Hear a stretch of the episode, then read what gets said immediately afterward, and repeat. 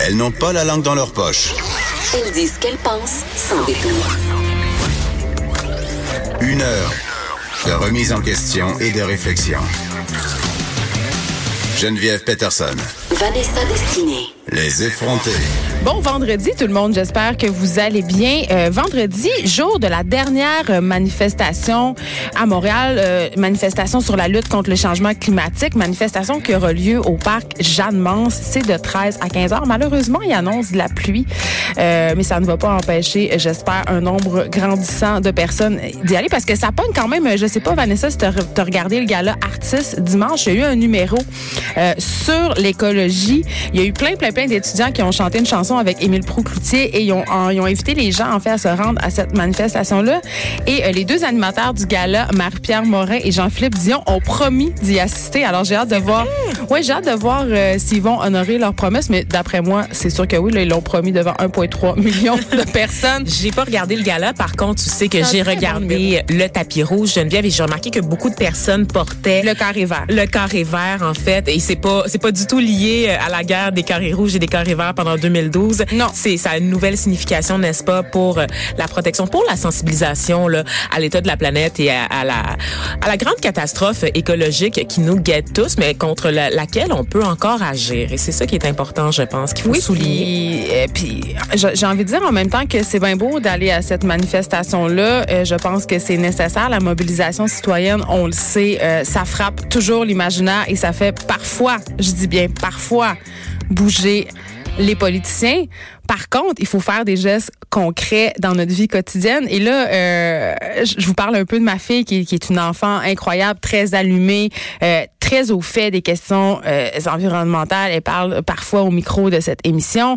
elle a 12 ans et... je l'adore. Oui, et l'écologie, c'est vraiment au cœur de ses préoccupations quotidiennes. Sauf que, comme nous tous, elle est aux prises avec des paradoxes. C'est-à-dire, elle veut beaucoup aller à la manifestation pour l'environnement, mais elle veut aussi un case de iPhone 9 qu'elle va commander sur Amazon alors qu'elle n'en a pas vraiment besoin. tu sais, j'essaye un peu. C'est une adolescente, c'est normal. Tu sais, ça, ça fait partie euh, du processus pour se forger une identité, pour se forger un esprit critique. C'est normal. On n'est pas un peu tous là, Vanessa? Tu sais, on va aller oh, manifester pour l'environnement. un peu, mais on, oui, euh, au niveau de la consommation, je pense qu'on est tout un peu en crise d'adolescente, euh, d'adolescence, pardon. En ce moment, je porte une casquette Calvin Klein, puis on en a parlé euh, pas plus hmm. tard que cette semaine à l'émission. Faite euh, par une petite madame en Éthiopie qui a probablement gagné seulement 23 dollars pour un mois complet à tisser des vêtements Calvin Klein dans une usine qui menace de s'effondrer à tout moment. Mais je composte, Vanessa. Je composte.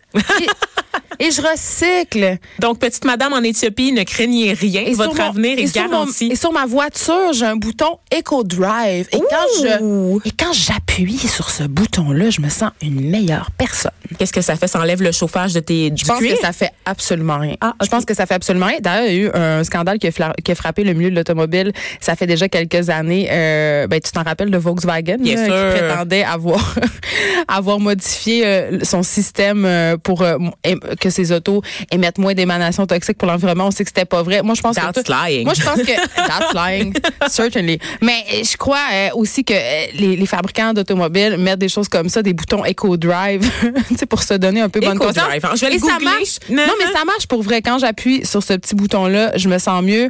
Euh, quand je composte, ce matin, j'ai mis ma récupération au, au, euh, au chemin et j'étais fière. J'étais fière parce que mon bac était ultra plein. Ah oh, ouais, mais ton bac, tu sais qu'est-ce qui se passe avec ton un bac? Peu, attends, c'est un peu ironique. Mon bac était ultra plein parce que quoi? Parce que j'avais consommé des choses. Il était plein de boîtes de livraison d'Amazon. Oh mon Dieu, de boîtes de, ben, de boîtes de jus, de boîtes de, de tu sais. Et beaucoup probablement de trucs qui vont se ramasser à la don parce qu'on le sait, on a beau recycler. On, on a pas, on envoie souvent ça en, Chine. très peu. On envoie souvent ça en Chine. Mais non, mais nous les renvoie, Geneviève. Ça va plus. Ça va plus. Les Philippines puis la Chine veulent plus des déchets des Canadiens. Est-ce que j'avais parlé de ça au oui, micro? Tu sais, tu sais, mon ancienne belle-mère au Saguenay, dans les années quand on a commencé à, à recycler, OK?